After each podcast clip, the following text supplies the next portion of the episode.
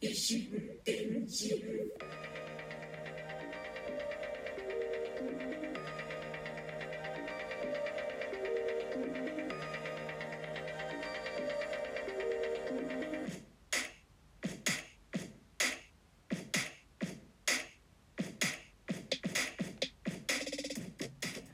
どうも、小桜知恵です。ポッドキャスト、ラジオトーク、またはスタンド FM、ノートでお聞きいただいているあなた、こんにちは。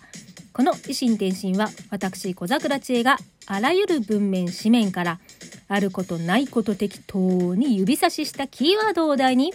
毒にも薬にもならないドゥクドゥクした一方的なトークを、いい年した中年が痛々しく、世間一般とはずれた感性で、独りよがりにお送りするポッドキャストです。異なる心、電気で進む一方通行平行線な維新伝心どうぞよろしくお願いいたします。前回までの維新伝心は、ただいまナンバーリング4です。伊坂幸太郎さん著逆ソクラテスから、のんびり。うーん、あれ？私、次回、あ、次回じゃない。前回違うナンバーリングで言ってしまってたかも。まあ、うん、まあ、今回、今回が4、4です。お米の麺も美味しいです。4です。4です。え前回は生きた私の言葉は屍も聞かないよというあのね毎度の茶番劇でおちゃらけてましたが私本当にガチでホラー系が苦手と言いますかあのダメなんで本当こう夜お風呂入れなくなるんだね。もうシャンプートントンがこうこの世の怖いことの一つなんで鹿浜さんの気持ちがよくわかります。かりホラー映画やドラマを見てしまった夜はねもう諦めて朝日が昇ったらお風呂入ります。でも最近のホラーって朝日が昇ったら終了ルールがなくなってません？あの主人公がね追い詰められていよいよって時に朝日がさーっと差し込んで悪霊がスーッと消えて助かったーうわーっていうのがホラーの定石だと思うんですけれども昔ねあの小学生の頃近所の友達がホラー映画に目覚めてしまってあの資料の腹渡ってホラー映画あったではないですか。あれ面白いから一緒に見ようってこう強制的に見せられて私がねヒーとこうね震えながら怯えながら両目を両手で隠して音で怖いシーンか普通の怖くないシーンかをね判断しながらこう震えてねチラチラと横であの見てたんですけれども友達はギラッギラともどんな怖いシーンでも笑ってた思い出がありまして確かね資料の腹渡だったと思うんですよね。あの主人公がこうもうすぐ夜が明けるからあと数十分持ちこたえれば逃げ切れるって時に悪霊資料が朝の5時ぐらいから深夜の2時ぐらいまで時を戻してしまうんですよ。あの時を戻そうってねあのお屋敷の柱時計がねキューッと逆回転して主人公たち大びっくり私も大びっくりもうかけてない眼鏡のレンズがパリンと割れるくらい目ん玉が飛び出すくらいの大びっくりで。まあ、そうまでしてそうまでして朝を迎えさせまいとするのかと。ねえ深夜2時まで戻すってことはこう日本でいう草木も眠る牛蜜時で、まあ、幽霊の活動時間は日米共通なのだなとこう幼心に思った覚えがあります。ね、そんな思い出をもとにホラーは朝が来たら終わりルールがあるもんだと思ってたんですよ。なんですけどね、まあ、そういえばだいぶだいぶ大人になってからですけれどもねそれでもだいぶ前うっかりテレビで「あのリングゼロ貞子ちゃんが誕生するねあれを見てしまったんですよ。あれも最後のクライマックスは朝だったか昼だったか明るかったですよね確かね。まあ、結局生きている人間の方が幽霊よりもよっぽど怖いわってこう作りで、まあ、最後の貞子ちゃん無双が一番怖い場面のはずなのに逆にね滑稽に見えてチャンネルを変えずにエンドロールまで見ることができてしまったんですけれども、まあ、最近ここ10年もっとかな、ホラー映画はね、まあ、常々見まいとこう頑張って下げててもこう CM とか予告でちらっと出る怖いシーンで電気の明るさというよりも自然の太陽光の明るさがね昼日中のシーンが結構多い気がします。まあね私の子供の頃とはホラー事情が変わって朝昼夜といつでも呪っちゃうぐらい幽霊の皆さんの怨念が強くなってきているのかなって何の話をしてるのかな？ん？ほらシャンプートントン？うんうん。すいません。回ね前回の話ですね。すいません。すいません。あの一人旅で泊まれないからのここまで迷い込んできてしまいました。そしてそして重要なことをもう一つ。あのホラーがダメなことにもう一つ。ちなみにゾンビも不可です。前置きが長くなりました。のんびりですよ。キーワードのお題は。どういった？また行方不明ですよやつは。それこそね旅でもしてんのかな？のんびりのやつは。まあ、旅行に行って素敵なお宿に泊まってとっちらかった自分の部屋に帰ってがっくりくると同時に家が一番落ち着くわとこう思ってしまいがち。旅行帰りあるあるだと思います。よし。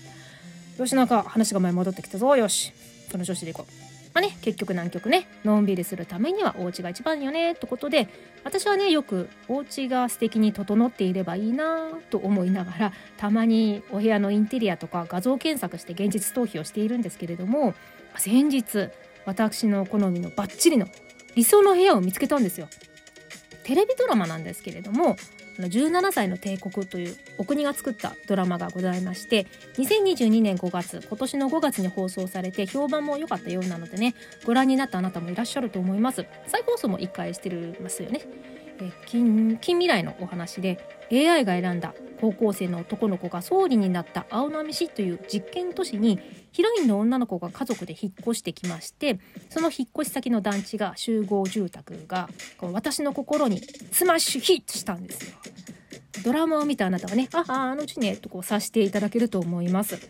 どんな部屋かと言いますと壁も床も家具も真っ白なんですよ。あんまりよく覚えてないんですけれども多分家電も白だったと思います。もしくは白に馴染む無彩色だったかなあのおげんさん星野源さんが演じる副長官のお家のキッチンはブラックが貴重だったのは覚えてるんですけれどもねまあね初めてヒロインの女の子家族がそのうちに入って真新しいピッカピカのリビングに「あら素敵ね」とこう喜ぶシーンを見て「これだよこれだよ私が目指したいところは!」とこう一人で胸熱になっていました。ね、お話が進むにつれてねリビングの白いソファーに平然とこう取り込んだ洗濯物が散らかってたりしてまあの住んでれば生活感出ちゃうよね。あとこの自分もこの上に住んでたら同じ感じで散らかしちゃうよね。とこう共感しつつあの画像検索でお部屋のインテリアを探していてね白が基調になっていたとしてもこう床だったり家具が木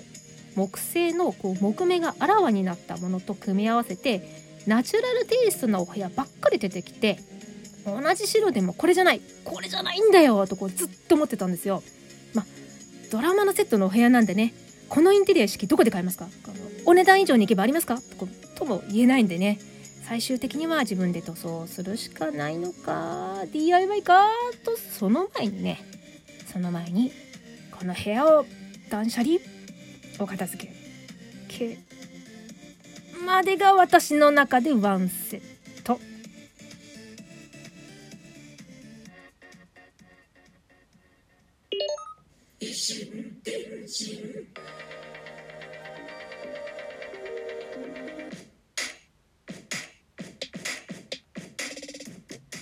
はい、エンディングです。現実逃避からの現実を見てため息一つまでワンセットこなしたぞというところで次回に続きます。さて、業務連絡です。ナンバーリング2022年新年の挨拶的な配信をしました時に私が自作しました iPad 用スケジュール帳を PDF データで配布していますとお伝えしております。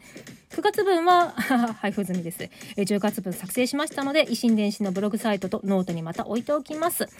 えー、シンプルで書き込みスペースの多いカレンダーみたいな感じです。無印 iPad サイズと A4 サイズ2種類ございます。私による私のためのスケジュール帳ですけれども気に入っていただけるようでしたら個人でお楽しみいただく範囲でマナーを守ってお使いいただければ幸いです。えー、9月はね半月以上遅れてしまいましたが特に反応もねもともとないので私以外は困っていないはずなので大丈夫でしょう。てか9月終わったよ。てか2022年あと3ヶ月ですってよ奥さん。どうする？いやいやまだまだ3ヶ月ありますよ。挽回してこうね。集合集合集まって。エンジン組んでこうね。ファイトおい！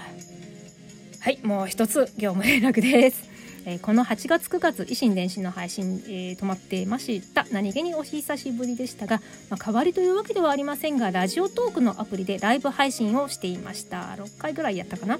えー、この収録の維新伝心よりもさらにさらにパワーアップをして毒にも薬にもならない一方通行トークを広げてを繰り広げております、えー、ずくずく50倍月に23回ねこれからも思い立った時にやろうと思っております。ツイッターやインスタでなるべく予告しますのでお時間合いましたら聞きに来ていただけますと嬉しいです。アーカイブもスタンド FM ノートアップルポッドキャストに残しております。え無理無理圧縮しているのでね今度の今後のアーカイブからは何かしらの改善をしていこうと思っておりますかなり聞きづらい聞きづらいんでねそれではそれではまた次回近いうちに配信いたしますフォロー、いいね、ウケるね、ねぎらいスキ、リツイート、拡散、マシュマロ投稿してくださったあなた、ありがとうございます。そして何よりここまで聞いてくださったあなた、本当にありがとうございます。では最後にダジャレで締めたいと思います。この動画絶対怖いやつだよ、ホラー系だって。サムネの2匹のワンちゃん可愛いけど、後ろの方ドロドロしてるじゃん？いい？見てみるよ。再セット。ほらーほらーじゃん。2匹のワンちゃん、ケルベロス。ほら、ホラーじゃん。ではまた次回、小桜知恵でした。